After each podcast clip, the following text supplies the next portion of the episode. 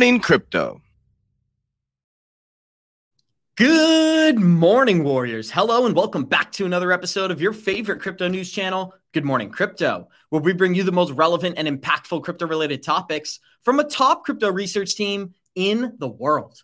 I'm your host, Abs, joined by several members of our 3T family this morning. We got the Italian stallion, Mr. Johnny Krypto. Gonzo, also known as Super G, is in the building, and a very special guest who's been joining us every single Tuesday. Jenna X is in the building, ladies and gentlemen. So I'm very excited for today's show. Today on Good Morning Crypto, we'll be discussing how Apple is changing their policy when it comes to onboarding crypto companies. After launching an Apple savings account last month, we discuss how crypto custody could soon be coming to your iPhone. Samsung and Ripple are working together using a third party banking partner to enhance fiat payments. As Ledger CEO responds to the criticism around their wallet yesterday, dispelling many false claims about their cold storage product. And with the FedNow payment system set to go live in less than 60 days, we break down the details, showing our community how Ripple and the Federal Reserve have been working together since 2015. Our show is available on your favorite podcast platforms like Spotify and Apple Music. And for those of you listening via podcast, our show is live on YouTube Monday through Friday, 11 a.m. Eastern at the 3T Warrior Academy channel. So, Johnny Krypto, we've got a ton of great news prepared for today. But before we get into it, how you feeling, my friend? Thanks for being here. Abs, I'm feeling great. And the Fed may be working together with somebody else, but I'm happy we're all working together. It is a wonderful thing. Happy Tuesday to everybody. And good morning to all the Warrior Maniacs. I love you guys. Appreciate you guys for showing up every single day. We got some great news today on Coach, too. So uh, just sending some love and prayers to him. Coach, for folks who don't know, got injured. So we're happy to hear that uh, things uh, he doesn't need surgery. So that's a great thing. So let's kick kick it off. More good news, uh, even if it's not involved with crypto, Johnny. So shout out to Coach JV this morning and Gonzo. I'm super excited for today's show. Not only are we going to be talking about Ripple and the Federal Reserve working together, Samsung is confirmed to be using Ripple in this new partnership as well. So bunch of great news prepared for our listeners. How you feeling? And thanks for being here. I'm feeling great, man. Of course, Johnny steals coach's thunder that he can't make the announcement that he's not going to need surgery, right? Well, not everyone watches GMC. Oops, I didn't know. Good heart. I, I didn't know that was a thing. I said, don't steal it. I don't want to steal his thunder, but coach will have an update in case he wants to make a video. Oh shit! I didn't know made, that. Yeah, well, he made an emotional video this morning, just saying what was going on. I missed. So you know, we got the message just on, on his way to the hospital. But it is what it is. But yeah, man, yesterday was a great day. No, Gonzo, uh, let me just make a quick announcement for anybody who's a Johnny Krypto fan. Get ready. This could be his last time on the live stream. So with that being said, Gonzo, just kidding, yeah. Johnny. I love you, uh, we love you, Johnny, man. That, that's Johnny, though, dude. That's what I love about Johnny uh, he has the excitement of a kid, dude, and and and that energy, and that's you know, on bad days, that's what I draw on on Johnny's energy. But yeah, man, yesterday was a great uh, it was a great show. We shot another episode of Hablando Crypto, so that should be dropping, I think, today. Uh, and then Jackie and I had our Zoom call that I think went really well. So Mondays are going to be really packed for me because we're just doing a lot of different things. But it's going to be a great show today. It's super awesome to see Jenna. I haven't seen her since we were rolling down in Vegas on Sin City Crypto. So what up to Jenna? But yeah, man, it's gonna be a great show. Awesome. And Jenna, I'm only kidding. We would never get rid of our man, Johnny Krypto. As we like to say, he's one of a kind. But first of all, how are you feeling this morning? And are you excited about today's show? I am feeling fabulous and I am always excited. And good morning, Warriors, everyone joining us. I cannot wait for today's article. And also, I get to MC an event in DC. It's my first time doing that. So, lots of awesome things today, guys. I cannot wait. That's awesome. Really exciting. And good luck out there, Jen. I know you're going to do fantastic. With that being said, guys, we're going to start this show off the same way we always do by showing you the Good Morning Crypto Twitter account. That's at 3TGM Crypto on Twitter. We are one follower away from 4,200. So pretty exciting there. Go smash that follow button. Love talking to you. The Bitcoin Fear and Greed Index is in neutral this morning, Johnny Krypto, sitting at a 50. When we look at some of the daily movers, shout out to Gonzo here for calling this within the Academy. Render is up nearly 13% on the day but the rest of the market, it's up about 3%. When we check out the total coin market cap this morning, we are sitting at 1.14 trillion in total market cap. Bitcoin is 46% dominance. Ethereum is about 19%. We've got Bitcoin sitting at 27,000, Ethereum 1850, XRP is 46 cents, Cardano is 37, Polkadot is 530, Stellar is 8 cents, and let's check out Quant Network sitting at 103 this morning. in Gonzo, we've got a bunch of great stories to get into for today, but the thing I'd like to start with is the news out of Ledger. Everyone's been talking about how Ledger may not be what it's marketed itself to be. And I'm going to start off with this video right here from their CEO updating their listeners yesterday.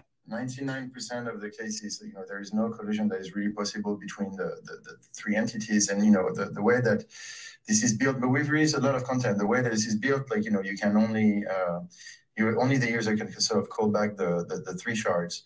The only concern really is if uh, if we get subpoena by uh, a government to say now, you know, this user specifically, you know, we would like you to, you know, retrieve the three shards, etc. So that's not a real concern in the end because for several reasons. Um, one, you only get subpoena like this by governments if it's a serious act, like you know, terrorism, drugs, etc., etc. Like it's not true that the average person gets subpoenaed every day. Can I just interrupt there? Uh, Coinbase. Gonzo, I'm going to pause it there for just a second because he's about to talk about how Coinbase was subpoenaed by the SEC and was forced to turn over all customer information. But before we do that, guys, we got 195 live listeners already joining us. Thank you for being here. Show us some love. Smash that like button. And Gonzo, you tell me your thoughts on Ledger because there's a lot we can get into. I'm interested what's on your mind. Yeah, you know, I, I, look. Everybody at the end of the day, everybody has a choice, right? You can use their service; it's a paid service. It's like nine ninety nine a month, or you can choose not to, right? Um, I don't think that they rolled this thing out the right way. I wouldn't have done it personally, but they did what they did. But I feel like you know people like to just latch on, whether it's the media or people or influencers or whatever, to latch on to certain things and then to kind of run with it what he's talking about with the warrants, that's no different than like your bank account or anything else, right? So if you're getting your funds out of money laundering or drug dealing or some crazy thing, they can write warrants and they can come in and seize your assets. That's not something that's unique to Ledger or something nefarious that's happening. That's just how the government works, right? They could do the same thing in your bank accounts, right? And then as far as like the the whole tax thing, again, I don't, I don't know anybody that joins crypto so they can avoid paying taxes or to do tax evasion, right? We always say, hey, make sure you do what's right. Learn how to diversify and maybe find some tax breaks, but you should pay your taxes because at the end of the day, there are two things that are always guaranteed one, that you're going to die, and two, that the government's going to get their taxes, right? And I, I think that's what he's going to lead to as you finish Spot the on. video. The bottom line is you have a choice. If you don't want to use the service, diversify and use a Trezor, Decent, or a hot wallet, right? You don't have to use it anymore, right? Thanks, Gonzo. And we're going to play the remainder of this clip and go to Johnny and Jenna. Here we go. Can I just interrupt there? Uh, Coinbase had all their customer data subpoenaed by the yes. I, uh, IRS. John Doe. Yeah, and so so they had to supply every customer. Was it over ten thousand dollars or twenty thousand? Twenty thousand. Twenty thousand over a three month rolling period. And they gave all. And Coinbase fought back because they wanted a fifty-three thousand. But Coinbase is a bank. This is not a banking service. Okay, so it's very different. But but it's what I'm saying is the IRS wanted that information. If if there is no went, information for the IRS on this. Well, they, you do have XBucks, but you had them before too on um, Ledger Live, right? I mean, there is no real information for the IRS on this, etc. And by the way, like you know, again, this is so what he just said there, Johnny. He didn't address the question. He, he's going to move on here, but he said you guys minted Xpunks on your platform. That is 100% according to the SEC and unregistered security, and that gives the IRS an excuse to audit them. So 20 more seconds. I'm going to you there will be trade-offs in the future. Yeah. Uh, uh, so, like, we're not saying that uh, you know if you're uncomfortable with this, you can keep your 24 words and you know keep doing what you're doing today. This doesn't change anything. Okay, doesn't change anything. Doesn't create a backdoor. We can come back on open source, no open source, but in the end, like we're a good actor. Like we don't create backdoors in our user device. And by the way, if we did, business goes south very quickly. Well they may not need to create a backdoor for the business to go south, as many people are losing trust in this company very quickly. Johnny, what stuck out to you most about that clip? And let me ask you another thing.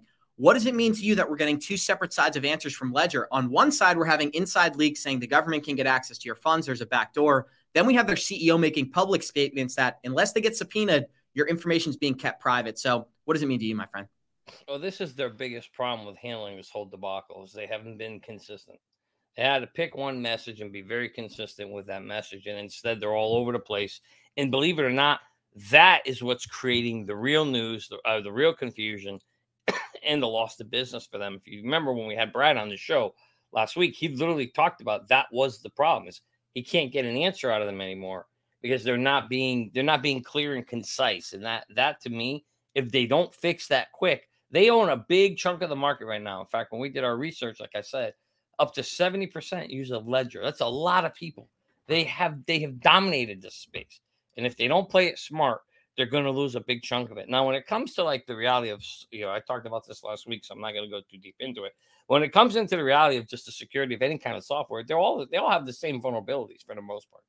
And in terms of the government being able to subpoena anything, well, that could they could subpoena anything. That's just a it's just a wasteless argument to sit here and saying, oh, they could do this. They could no, they can do whatever they want, and especially when they can blame it on taxes or anything. So that to me is just a complete waste of an argument. They just need to get their shit together and get back on track of what's their message and how are they going to prove that they're safe? Because the only thing people care about apps, you know what? I keep getting messages from people. They want to know is my ledger safe? That's the only question they keep asking. Yep. That's lo- oh, sorry. I thought you had a follow up there. My apologies, Johnny. And Jen, I'd love to kick it to you. I'm just going to read one quote from Warren Davidson, a United States uh, congressman. He said, This is not self custody, it's permissioned and conditional. There may be demand for an underlying product, but the principle of self custody and permissionless peer to peer transactions must be preserved and protected by law. Pass the Keep Your Coin Safe Act. And that's a bill that he's referencing. But Jenna, what stuck out to you most about that interview? Um, well, okay, Coinbase, like look at them. All customer data can be turned over. It's not just subpoenaing one, two, three people for trafficking.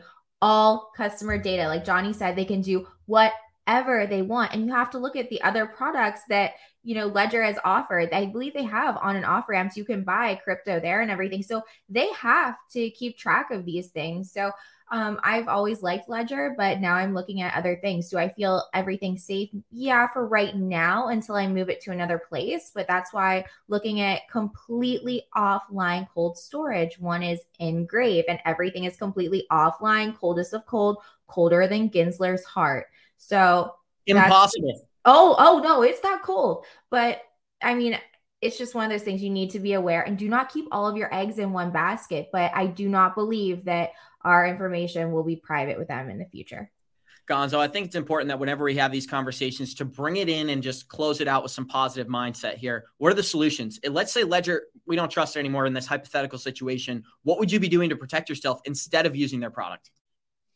Yeah, just like what Jen is saying, like that sounds, I hadn't heard of that device. So now I'm going to look into that, right?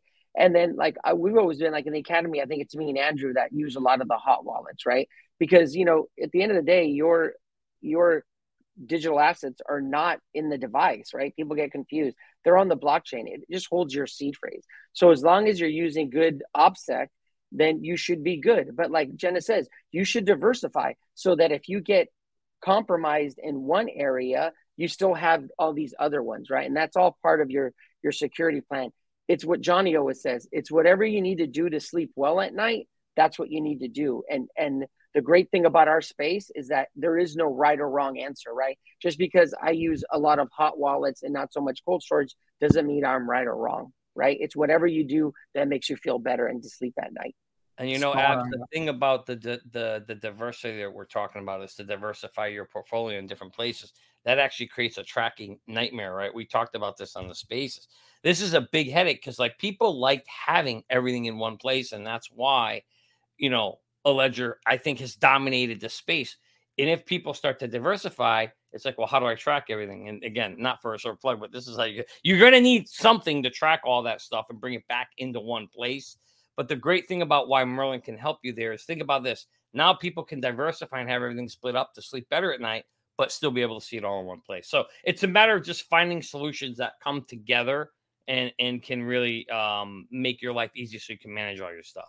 And for anybody who hasn't seen the Merlin product before, you're getting a sneak peek right now. We're showing you the markets update page. And obviously, this is our beta version. We like to say this is the worst version of our product. It's only getting better from here. That's what we like to say. And as you can see, it's already performing phenomenally. We've got some really unique aspects of this uh, application in particular. But, Johnny, what I love most is how easy it is to track each one of your individual assets. And we're not going to talk about exit strategies, of course, because I'm not allowed to yet. But, guys, we got 257 live listeners joining us. Show us some love, smash that like button. And we're going to show you a very interesting video right now because Gary Gensler, he could be the most important man on the planet when it comes to crypto. Uh, person in the industry is CZ, but worldwide, I think the most influential person in the industry is the chair of the SEC.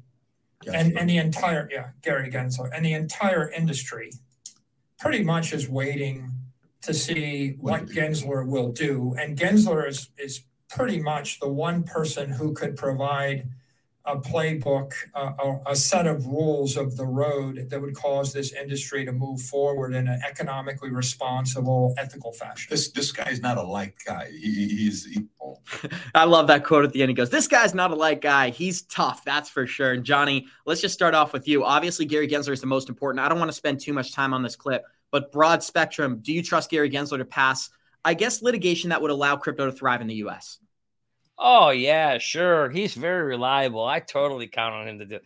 The reality is, Abs. Uh, on a serious note, I actually you're gonna you're not gonna like my answer, but I actually do trust him if he was given the order by his boss to go ahead and do it. I think he would do it right because he has the knowledge and experience of this technology. He understands it well, and I think he could probably do a decent to good job. But we all know that he's been given the orders to Operation Choke Point, and he's doing that very well. So if he can do Operation Choke Point very well I think he could do Operation Unchoke Unchoke Point 2.0 even better if he's given the order. So we'll just have to wait and see. Yeah, just like Mentalik said, I, I think he can follow orders well, and the orders just haven't been given yet. So I think time will tell on that one, Abs. Jenna, and if you didn't know, Gary Gensler does love this show and he's always in the live chat. And we got 280 live listeners joining us. If you support or don't support Gary Gensler, do us a favor, smash that like button because he is watching right now. And I just wanted to ask you before we move on really quick do you trust Gary Gensler to regulate this market correctly? Like Mentellect says here, he trusts Gary Gensler to follow orders. He is a puppet. Hell no, we don't trust Gensler. On to the next question. Gonzo, I got to get a third. You know, response. yeah, well, it's funny. It, it just reminds me of so when my youngest Alyssa, when she was a teenager, right, and she would say, "Dad, I can't believe you don't trust me," and I'd say, "You know what, Alyssa, I trust you. I trust you 100 percent to act like a teenager, right? To make teenager mistakes and do teenager things. So I trust you 100%. There we go. And Johnny Krypto, whether Gary Gensler is going to follow orders or not, one thing is for sure billion dollar companies are moving into this market. And that's what our next article is on. As Apple's crypto policy softens, allowing STEPN in app digital asset trading. And this is huge because all we've seen is negative, pessimistic news from Apple when it comes to the cryptocurrency market. But here we have them not only adopting crypto, making it very easy for users to get involved in this market. And guys, we got 279 live listeners joining us. Show us some love, smash that like button, and look at this latest update because I think it paints a much bigger picture about what's happening in the US. STEPN users will be able to buy, sell, and trade the game's NFT stickers without having to leave the application. Their inside executives are saying this is the biggest thing happening in crypto, and not many people know about it yet. Last week, a once widely popular Web3 gaming, Axie Infinity, announced it will be available for downloading on the Apple Store, signaling that perhaps the powerful tech giant is warming up to the idea of allowing blockchain based mobile gaming to operate on its iPhone. The Australian based company said users will now be able to buy and sell STEPN digital assets without being forced to exit the app and use an external marketplace. STEPN has also announced a new integration which will allow users to purchase digital assets while using a debit or credit card linked to Apple Pay. And there were some negative narratives about Apple when it came to digital applications, Johnny, because they originally they were going to implement a 30% tax policy on anyone launching crypto apps on their platform. I'm going to kick it to you and then Jenna, how do you feel about this news? And then I'm going to bring a follow-up article showing how a billion dollars is ready to enter this market. You know, it's funny because Jackie sent us this article yesterday, and uh, I kind of feel like, to be honest with you, abs on this one, I kind of feel like this just maybe incentivizes the whole issue or concern of uh, uh, my background is falling apart over here. So give me a second. But um, I kind of feel like it could be an issue in terms of do we end up getting a scenario where is this a Ponzi scheme and does it kind of roll up into being a bigger issue now that it kind of legitimizes it, or is it really true? I mean, it really depends on on the income coming in behind this project. So we'll have to see how it rolls. But the fact that it got Apple Pay's blessing could mean that maybe there's some legitimacy to the program. Gonzo, we're going to talk about a much larger narrative here as Apple is making it very easy to onboard customers into the cryptocurrency market. And this article was released earlier this month. People put nearly $1 billion into Apple savings accounts in the first four days they opened their product. I'm going to read this brief headline here and then kick it back to you. Apple CEO thinks t- Tim Cook's tenure has seen the company develop deeper and deeper ties into fintech with Apple Pay and a new Apple Pay savings account. On Monday, a report from Forbes claimed that depositors closed 1 billion in just 4 days after Apple introduced its new Goldman Sachs backed Apple Card savings account. While the company had previously seen success with its mobile payments platform, the new savings account is already doing gangbusters.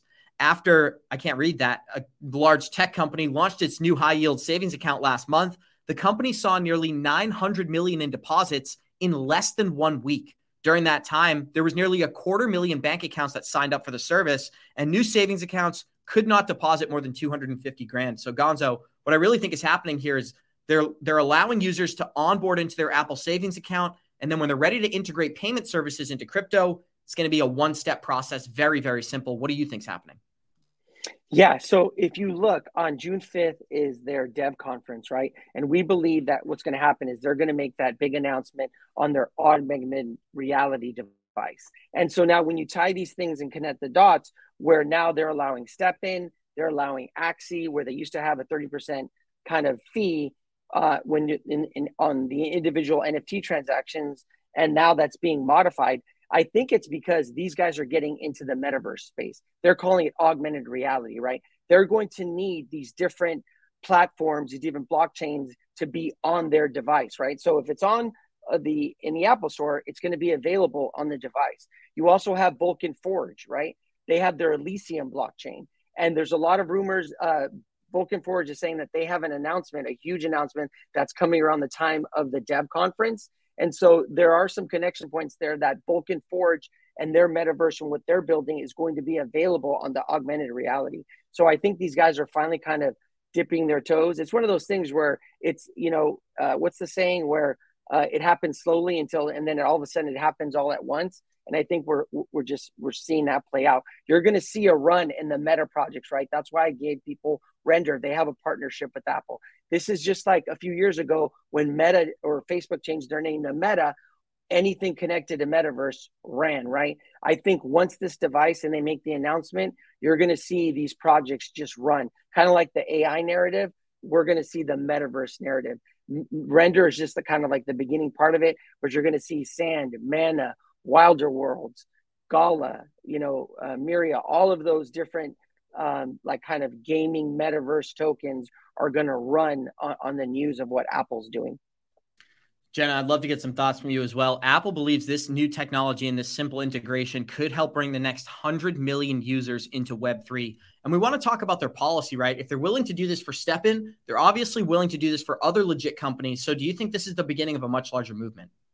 Oh my gosh, absolutely abs. And this is a big step, no pun intended, guys. But I think somebody at Apple is a STEPN whale. But you know, Apple sees the value in this and where we're going with Web3. And of course, they want to profit and make that money, right? They want to stay in the lead. They're a giant, they are a tech giant.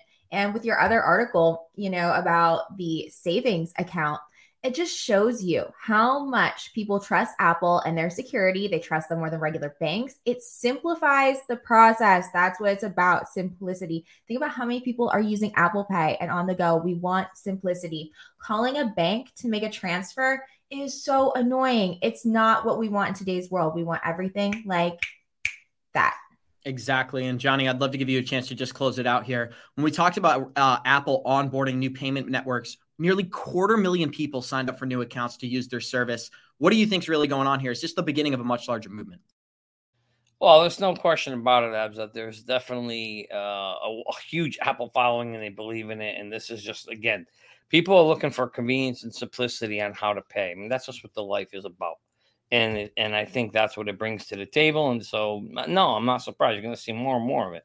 And then once that comes in place, then the behind the scenes stuff of how that works, which all becomes blockchain technology somewhere down the road, is where the whole piece of Web 3.0 comes in. And that's why investing in the rails makes the most sense because that's where, you know, at the end of the day, how, you know, many, many new companies will be forged, made, and built, and where generational wealth will come from. So it's just the beginning of it all, Abs. And now we're going to talk about XRP for a long time within this episode, guys. And we're going to start off with this very interesting clip from Coin Bureau releasing how there could be a different conspiracy going on. It may not be as simple as the government giving a free pass to Ethereum. And that's what this clip elaborates on. So we're going to play this short clip and go back to the group here. Here we go. Some also believe that the SEC was in cahoots with Ethereum's biggest backers to protect ETH and attack its biggest competitors, which includes XRP. However, I don't believe this conspiracy is true. This is because there's an even bigger conspiracy that's been brought to light since the start of the year. In case you haven't noticed, US regulators have been cracking down on crypto companies and projects that compete with the Fed's upcoming FedNow payment system, basically a CBDC prototype. If you've watched any of our recent videos about the ongoing crypto crackdown, you'll know that US regulators are targeting banks with 24 7 payment networks. You'll also know that US regulators are currently scrutinizing stablecoin issuers. Now, this makes sense considering stablecoins are digital dollars. And now consider this the biggest competitor to stablecoins was, or rather is, XRP. This was mentioned by Avalanche founder Emin Gün Sirer, and I'll never forget it. I'll also never forget the zero fee international transaction feature introduced by Coinbase in 2019, which leveraged, you guessed it, XRP and USDC. Put simply, it appears that XRP was seen as the primary competitor to the payment systems being set up by central banks around the world. It was also seen as the primary competitor to stablecoins, some of whom have been explicit about their intentions to become CBDCs. This could be why XRP was targeted. Open floor there, Johnny. What stuck out most to you? I mean, that that's no surprise there. I mean, that's what we've been saying for a while here now. Is there's a reason why, you know, there was a partnership going on with a certain company, and then all of a sudden they end up moving one direction and then XRP gets sued. I mean, there's no surprise. There obviously was something happening here that was a threat. And now the threat has been, you know, being hung up in court for two years now. How has it been? About two two years. So the question is, you know, are they going to find a way to work together, or is it, you know, just tie them up, hold them up there until the other system is placed, and then this thing just, you know, fables around and maybe finds itself a place to work somewhere in the rest of the world. That's ultimately, you know, I guess what we're going to have to wait and see is how far, um, how much penetration can Ripple and XRP get in the rest of the world to the point where it has to be used, right? Or maybe it doesn't. That's that's the battle that's happening here today, and now uh, you know we'll have to see where it goes. Jen, I'm going to kick it to you this is so conflicting, I think, because like if Ripple is helping to build this out, they definitely don't want you to know that. I mean, it's really hard to find any concrete evidence out there of that. But whenever you look to see who is behind it and helping, so it just kind of makes you think is this all a show, which we've been saying for a while now. So it's just really odd to watch it all, you know, unfold and everything. Um, or is it like, hey, we're going to have you help us and then we're going to turn our backs on you? So I don't think necessarily that that is the case. I think that this is just all a show. And here's a little evidence for both sides of your argument there. Ripple Labs representatives joins the Federal Reserve's Faster Payments Task Force, and this is an article from June of 2015. Why is that relevant, guys? Because Ripple stands out for its speed and transparency, according to the Federal Reserve. The task force received 22 proposals, 16 of which included the process, including Ripple. Ripple put forth the interledger based solution that enables improved messaging and tracking for real time payments, standing out as the only proposal focused on solving today's friction with cross border payments. So there's your answer right there, guys. Are they working together? Is it a is it a fake lawsuit? Is it a fake um, narrative being led right now that Ripple's being taken down while Ethereum's being given a free pass? I think it's different. I think what ha- could be happening here is they're secretly utilizing a lot of Ripple's products. And at the end of the day, the average retail investor should not be allowed to be involved because we don't produce anything for the product. We're just profiting off of their work. Gonzo, what do you think? Yeah, you know uh, that that resonates with me more than anything else. I've always that's always been in the back of my mind when when people bring that up because you know if you think in in the uh, in the context of time and where this thing started from, right? We we always look at it the lens of what now, what Ethereum became, what it's doing now. But when you go back to its inception point, right, and where XRP was and where Ethereum was, they weren't competitors. One's a payment system, the other one is a layer one blockchain that you build things on, right? I never really saw that competition part, but this seems more viable. And like you said, the question is, it, is it all, and we all think it's a show, is it a show to delay so that FedNow could be ready and then they could roll it out? Or is FedNow the direct competition to Ripple, right? Uh, and, that, and that's what I think history is going to play out. Um, you know, I think it's it's what you're saying, Abs. It seems that like there's some kind of partnership there, and it was a stall tactic to get this thing all ready and get it to roll out. But you know, the, the good thing about it is that it's going to play out, and we're going to know when we look back on it, just like we look back on what happened with EK and everything else in another 10, 15 years, when all this gets settled and we get regulation, we'll be able to kind of look back on it, and people will be able to find the evidence to show which what what really happened. Johnny, and check out this rec- letter of recommendation that Ripple received when they uh, offered to be involved in the Federal Reserve's pilot program. This person recommended that Ripple partners that the Federal Reserve partner with Ripple to replace Swift and the ACH infrastructure with RippleNet. The reason that they uh, made this recommendation is the XRP ledger has operated flawlessly with over 42 million ledgers closed without any failed transactions. The atomic transactions ensure 100% reliability where Swift has a 5% failure rate, which is huge. If you're doing a trillion payments, that is 50 billion failed payments within their infrastructure. So I'd love to get some thoughts from you. Abs, who did this? Uh, does it say who this recommendation came from? Do we know, or we know? Okay, gotta call me out, huh? No, I well, I'm, I wasn't I'm kidding. I'm kidding. I wasn't calling you out. I mean, it's significant. The most significant part of this article is who wrote it. to be honest with you, or who made this recommendation. That's why I I asked. Here's what we do know we know this is from somebody who has the authority to write letters of recommendation to the Federal Reserve. How about that? Yeah. So, I mean, I guess, you know, from that perspective, it's very, very encouraging. However, when you look at this article, look at who they're setting up to now become your biggest enemy, right? Swift and the ACH infrastructure.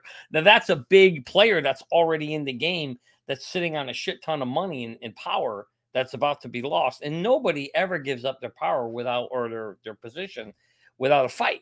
And so you know Swift is going to fight this thing and, and everybody involved in that system. And that's a very big uh there's a lot of players in that system because it's been running for the past 70, 80 years, whatever it is. So no surprise there. And um so for me, Abs, I think it's one of those things where you clearly see there's a system play. The part that doesn't make sense, think about this. So I think Gonzo was touching base. So it may be Ripple or, or XRP or maybe another system that's in place if Ripple's system isn't the one, um, you know, or the, the we one that we're all saying that oh maybe they are working with them right behind the scenes and they're suing them, or maybe they aren't. There's another system. Well, then why aren't they suing the other system? So something's not adding up here. I guess we'll have to wait to find out what exactly is going on. I think we all know in our heads the utility for XRP to be able to replace the system is great, and the fact that they say it could be zero.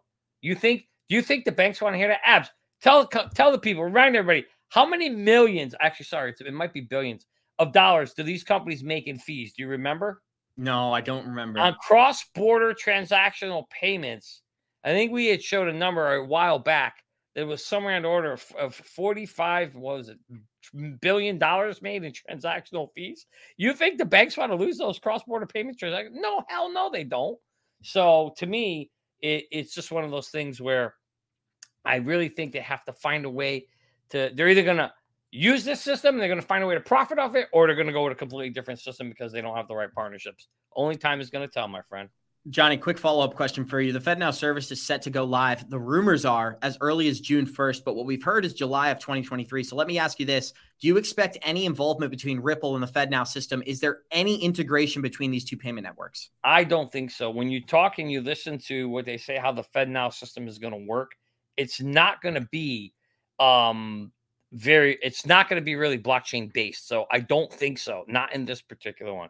Now when we get to the cbdc that's completely different um, but in this particular version i think they're trying this is like i think the test of the pre-test they're trying to figure out will people adopt a system like this right? And this puts people in direct connection to the right now for anybody to get their money it goes from from the central bank to an intermediary bank to people what this kind of system does is kind of removes the middle layer there. And that's, I think, what, what the first test we're seeing and how that's going to work. And then the next upgrade from that will be, I think, the CBDC. And I think that's where then apps you may see an integration of one of these blockchains. Does that make sense? Yeah, that definitely makes sense. And guys, we got 309 live listeners joining us. Show us some love, smash that like button, look at this latest article because I want to discuss the Hinman emails, Jenna.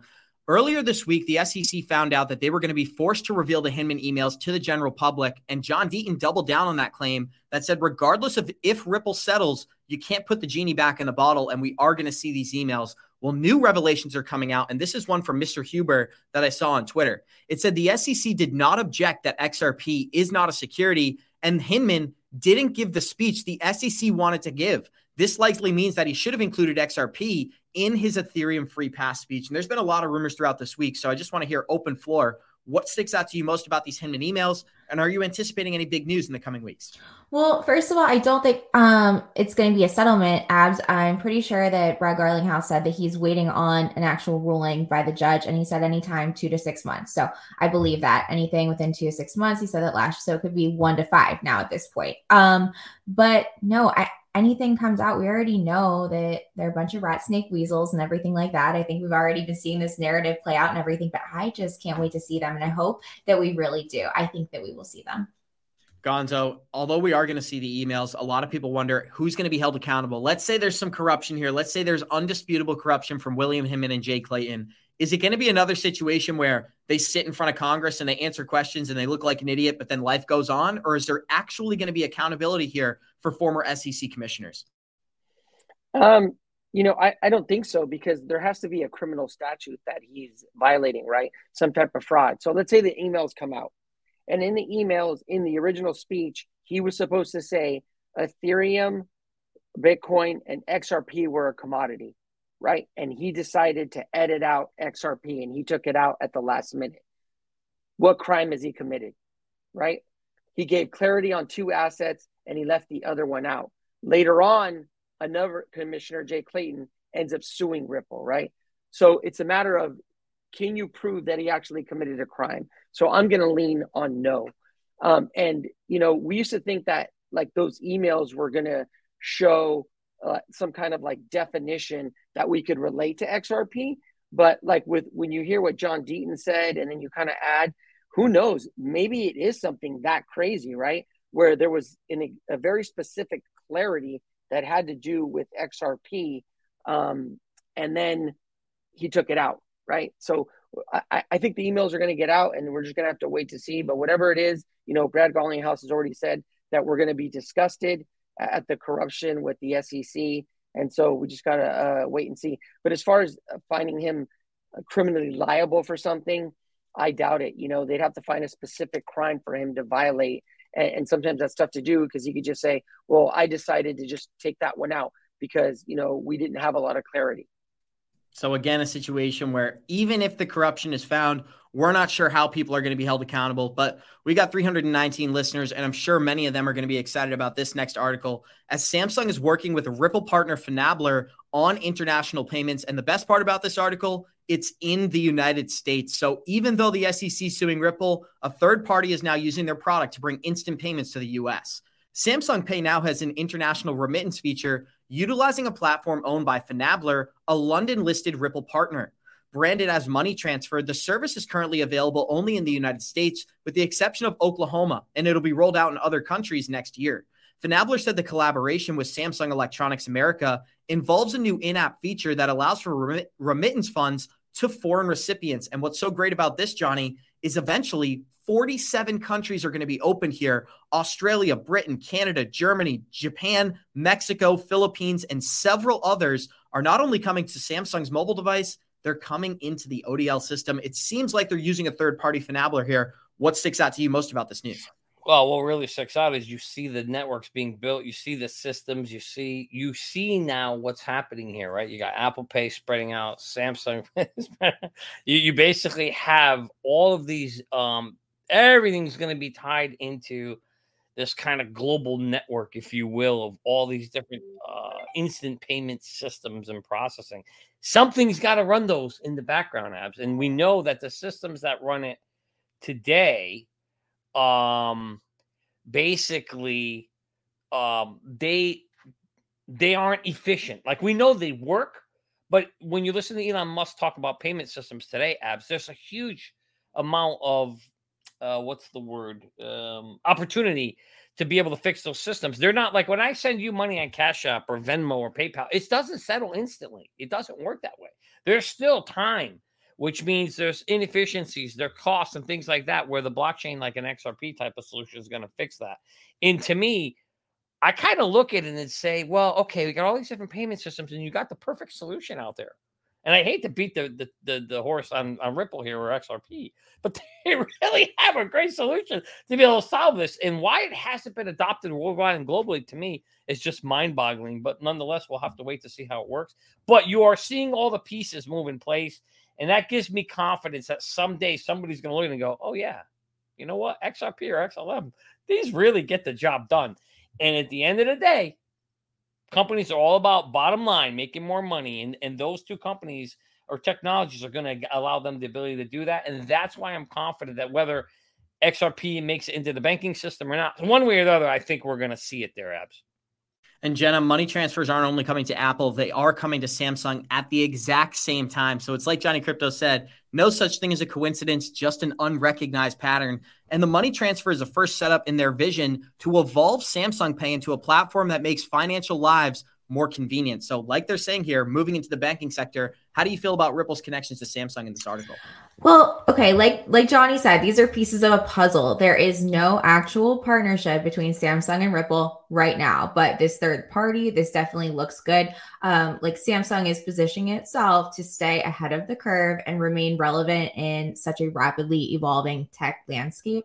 Um, so you have Finablr that is a global payments and foreign exchange company, and you have Samsung that is a well-known consumer tech company. And this partnership, I mean, it could potentially result in improved, you know, payments, improved financial services, explore new innovations in, in fintech. So absolutely awesome to see. Um, and we want to keep watching things evolve like this. Bullish for crypto. Gonzo, I want to get some closing remarks from you as well. 47 countries are going to be added to this network. And although it's not confirmed they're using Ripple's product, to see Ripple in here, you can make the leap that they're going to use the ODL system if they decide to go that route. What sticks out to you most about these connections? Everybody said it's, you know, we're connecting the dots. And, and I think it bodes well for Ripple. But more than anything, it's like the technology and the evolution of the technology, right? We all have phones. And so now just imagine being able to do remittance payments or send money, you know, that's maybe in your account in US dollars and send it to Mexico and it's going to automatically convert, right? And you can do that all from your Samsung phone because, you know, what they're starting trying to set it up as is uh, using Samsung Pay and you could use your debit or credit card, right? So it's just, uh, this is what Coach JV talks about. It's it talks about like the evolution of money and the speed of money, right? Money's going to move at, at the speed of light right? And so when you see these kinds of story, um, it just verifies what we've all been talking about the evolution of money and where we're going, right? It's just a matter of which blockchains, which platforms, which protocols, but it's going to happen.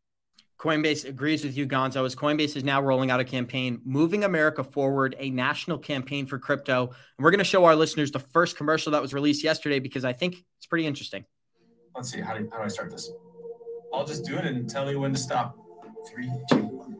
The naive view of crypto is that this is some speculative asset that people are trading and they're going to lose their shirts.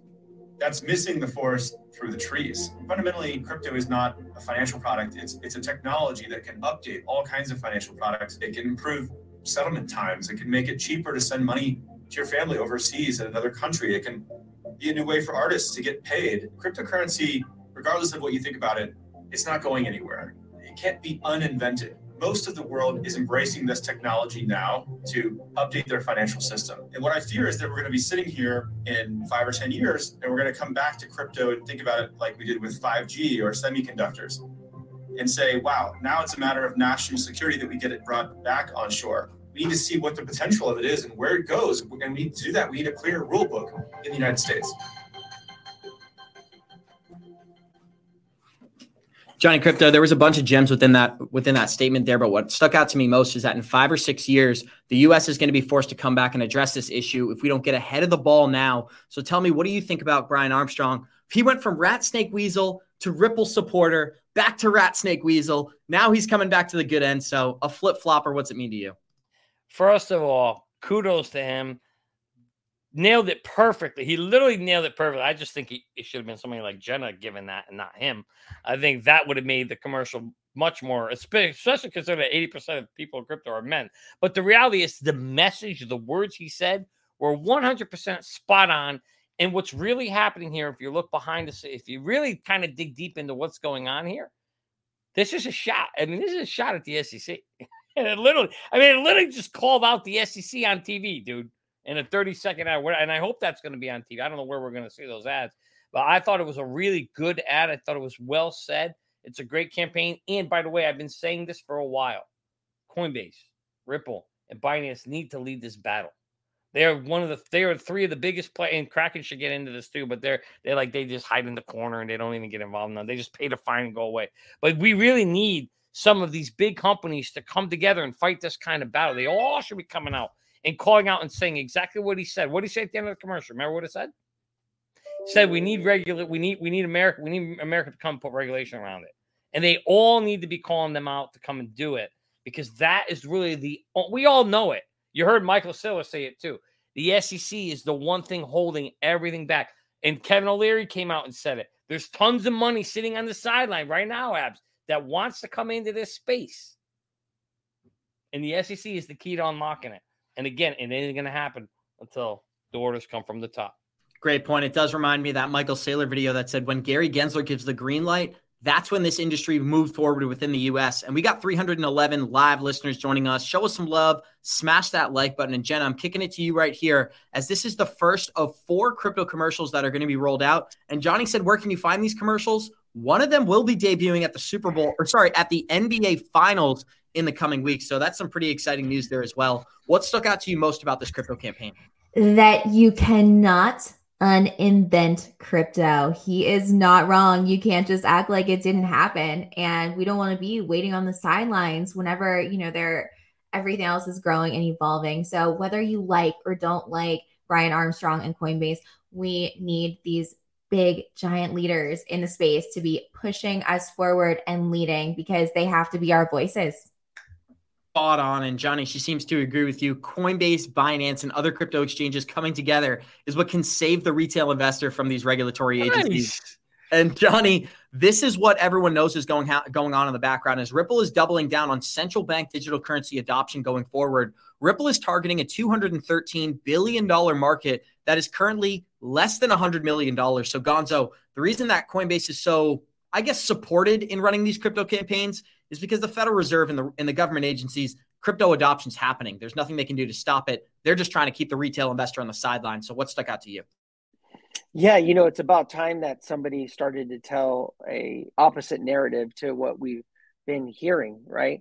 And uh, like Jenna said, regardless of what you think about Brian Armstrong or Coinbase, this is like what we tell people about Ripple, regardless of whether you like Ripple or XRP you want them to beat the SEC because there's a bigger vision.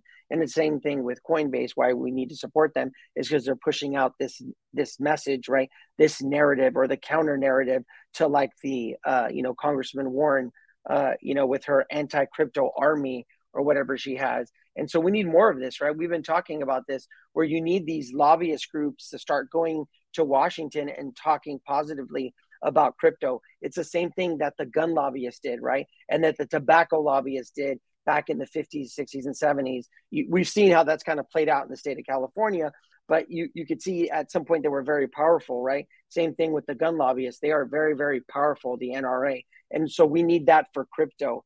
Um, and so I, I, it's a stepping stone, and, and, and I'm glad to see it. Jen, I'd like to get some thoughts from you as well, but I think people should actually understand what is XRP's use case here when it comes to CBDCs and why is that so good for XRP investors? XRP is the liquidity between central bank digital currency products. If the US launches a CBDC and they need to transfer that into euros, a digital euro, let's say, they're going to use something like XRP to make that conversion. And that's why this is so exciting. So I know we broke this down a little bit last week, Johnny, but it's the reason that this headline in particular was so misleading. Ripple's new CBDC play has no direct need for XRP, but XRP is the best solution for the bridge liquidity issue. So I don't think it's I don't think it's unfair to make that leap. Jen, I'd love for you to close us out here. I mean, it's one of those things like you have to think about it. Like with XRP, with the XRPL, they're going to build the CBDCs on private ledgers. And yes, you don't have the need for XRP, but can it be used? Yeah, absolutely. Of course it can. And it probably will be later and introduced and everything like that. And they have the rails. But then when you look at XLM, it does more transactions than any other blockchain every single day. But is that affecting the price? No. So there's a lot of speculation either way. I mean, a ton of money would need to come in institutional, but you figure that money's coming in and out, in and out. Is it enough to affect the price? I don't know. Hey Abs, um, you know, I just got to address this real quick. Is there a, a band called the Rat Snake Weasel Band? Yes, there is. They are. They we call this a corruption band out there. But I really want to address this because I think this is important. You know, like you talked about that XRP article and people bashed her, but the reality is she was just stating a fact. She just chose to go about it in a negative way. And this is also a fact that we learned through our Merlin research. 80% of men are in crypto, 20% of that is women. And people are like, oh, that's a bad. No, that's actually very high. Women typically don't adopt technologies, and to see 20% in the crypto space is actually very encouraging. So it's actually a good news, not a bad news. And I just want to spin it the right way because I don't want that to be spun the wrong way. Absolutely, Johnny. And let's close this out with a little bit of a I don't want to say fun article, but let's say non-directly crypto related article. As this week fun. reported, it's, it's been reported that dozens of senators are being issued taxpayer-funded satellite phones in preparation for a disruptive event it's not Conspiracy Friday, guys, but we love conspiracies here. So, Johnny, start us off. What are you thinking about this article? Oh, geez, you know that's gonna get me in trouble over here. I, you know, that's a very that's interesting. If there's any truth behind it, right? You you got to ask. Like like Gusko always says, at the end of the day, the question is more important than the answer. So the question is, why are they all getting satellite phones? Obviously, something. If if it's true, no, right? it's dramatic. It's about the debt ceiling. It's because they didn't resolve it. Like they work till eleven o'clock at night, and they all have to be accessible. They're just playing it all up. We all know at the end of the day they're going to raise the debt ceiling. They're exactly. just trying to see. Each side is trying to see what they're going to get out of the other side, and so they're making it all dramatic with sat phones, and so they can recall them or they can talk on the phone. But at the end of the day, or do you really think, right? Or, is he going to allow us to not pay our bills? He's going to be known as the first president to let us go like uh, uh, default on our bills. No, dude. At the end of the day, he's going to give in to whatever they want, or they're going to they're, they're going to work it out. All right, let me ask you this. Hold on, hold on. No, no, no. Something's not adding up here. So we've had this 87 times, and 87 times we've approved it, and we've never needed satellite phones before to do that. Now we need satellite phones? No.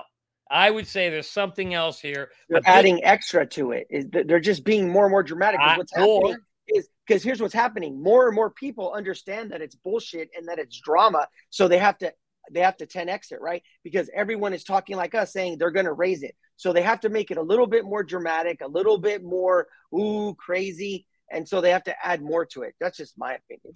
I, I I'm not disagreeing with you that they're not going to pump that up. I just think that there's a different narrative of why they're giving them those phones for a different reason. And something tells me they won't be giving those phone backs, those phones back too soon. I'll leave it there, Abs. Are you sure about that? Are you sure you want to leave it there? I'm going to leave it right there. Let people think about that for All right, guys. And I want to close it out with a really cool article today. We're going to talk about a tale of two countries. As two years ago, El Salvador chose to invest in Bitcoin and go into a more decentralized financial environment while Argentina chose to listen to the IMF. And this is a story only 24 months later. El Salvador, that chose Bitcoin, has only dealt with 7% inflation, and their presidential approval rating is about 90%. When you look at Argentina, 109% inflation in only two years, and their president approval rating is only 25%, which means 75% of the country is not happy. So, uh, Jenna, I'd love to just start with you. What do you think? Investing in Bitcoin good for political figures? Wow. Yes, of course it's great for political figures. I mean, you have like Liberland that wants to be based on Bitcoin and everything, have no taxes, you know, for people. I think it is huge. People want it. The people are speaking. I would be interested to know what our stats are against like El Salvador. That would be so interesting. The real question is what agency could we trust to get those stats for us without bias? That's the ah, real question. that is the real question, Abjur. Absolutely. You're right. But I mean, I'm telling you, look at those numbers. I mean, that's there, you know, if, if those numbers are real, it goes to show you why, you know, at the end of the day, people are bashing on, on Saylor, right? And bashing on El Salvador. I really think those guys are going to end up getting the last laugh, but, you know, only time is going to tell. Gonzo, give me a closing remark here, and then I'm going to get a last laugh in as we have a video of Gary Gensler explaining how most of crypto is not a security. Yeah, I mean, if I remember correctly, wasn't it the IMF at the beginning was telling El Salvador that um, they were wrong for what they were doing by Bitcoin? And so look how that played out. You know, all the super hyperinflation that Argentina has, and El Salvador is doing very well. They've turned that country around. That president, just besides the Bitcoin done, has a lot of has done a lot for the crime and, and the gang thing because they had MS-13, and and it's becoming a, a very very different country. It's interesting, Gonzo. And we're going to show our listeners an interesting video here, too. We've got Gary Gensler describing the crypto market before he was the chairman of the SEC. But I would note, in terms of market value, probably three quarters of this space has already been determined by the Securities and Exchange Commission not to be a security. Bitcoin's 54%. Ether's about, I don't know, 15 points or something like that. So you're all of a sudden up to about 70 points, and then there's a bunch of other things that add up. So about three quarters of the market value right now is what one might call a cash co- or a commodity, but not a security in this world. So would, the difference between a commodity and a security is one fundamental thing. If something doesn't have an issuer, let's say people like to use oranges as example, those are naturally occurring. Silver is a commodity any corn could be a commodity, anything that doesn't have private issuance. So if I created a good or service, let's say I created an independent coffee cup, that's obviously not a commodity. I created it, it's not naturally occurring. So what the big argument is within the Ripple XRP case, and I think the reason we should play this Gary Gensler clip is is the debate about whether XRP is decentralized and native enough to be considered a commodity or some kind of cash commodity, Johnny. So Obviously, Ripple wasn't the initial issuer of XRP, also known as OpenCoin in 2004, but they're the ones who adopted the, the protocols and built on top of their network. So they're directly profiting off the off of the growth of the network. I'm trying to say a lot here, but my my bigger point is hmm. commodity versus security, nat- naturally occurring versus somebody issuing an asset. Yeah, no, you're absolutely right. I, th- I think, and really, it does come down to is someone making a promise to make you money. That's a simpler way to put it right? If somebody's doing something that to create an effort to make you money and you're investing in that for that potential future effort to make money or appreciation, then that's a security. But the real thing to listen to there when he talks about it, and and if you break down what he says, he talks about 75% of the market. I forgot what year that was. But he only brings up when he mentions the 70%, he's only talking about two secure uh two two cryptos at the time. He's talking primarily about Bitcoin and Ethereum because they had apparently the two largest uh, or, or made up 70% of the market cap. He only specifically mentions those two. And I know people are then taking that saying, hey, 7% of the market, but there's only two he's talking about. Uh, so the reality is, what would he, what was his thoughts on the other 30%? That's what I would like to know and here because that would then really tell you where his mind is. But again, as I said earlier in the show, Gary will, you know, Gary will do what Gary's told to do. And I think right now Gary's being told to choke this thing out, and that's what he's doing. And really quick, Johnny, because we only got a minute left. I want to get a rebuttal in. Why do you think he felt it was necessary to say that Ethereum was a commodity? Not only did it have an ICO, it has a foundation behind it driving applications into the network. Uh, you mean back then? Back then. Oh, because I, I think at the time, you know, when you're in a position where you, when you're not in the position of power and you're able to just sit free will, say what you want, that's when you get what people are really thinking. Then when you're in a position of power and you're being told, you know, hey, I want you to do this, I want you to do it. Now you're kind of in a now you're kind of in a in a, in a quagmire here because he he said one thing and now he has to kind of go against it, but there's stuff out here, you know. So he's in a tough spot right now because he's contradicting himself. But he's going to say, "Oh, things are different now," and he's looking at it different in that whole nine yards. I mean, when people don't have to be in a position of, you know, assessing everything by the books, like for example, being the head of the chair, and you're just teaching something, you can have a kind of sort of different of opinion. I don't know if that makes sense to you, but you're just not as critical in terms of when you're sitting in a position of power and you now have to be the authority to make the decision. You're going to look at every single fact, every single nook and cranny, or maybe a little differently before you you you say something. So I think that's the difference, Abs having to say it versus you know having the free will to be able to say what you know what it is versus when it's you know interpreting a rule Thank you, Johnny Krypto. And we're going to close this episode out with the same way we always do by saying thank you to each one of our special guests. Thank you to Gonzo. Thank you to Jenna. And thank you to Johnny Krypto himself. We got 301 live listeners joining us. Show us some love. Smash that like button on the way out of here. And tomorrow, we're going to be having Crypto Eri on the show. So another very exciting guest. We'll see you guys in 23 hours. And like we always say, Warriors, rise. Get your shit together, baby. Thanks for joining us. Let's, Let's go. go. Woo.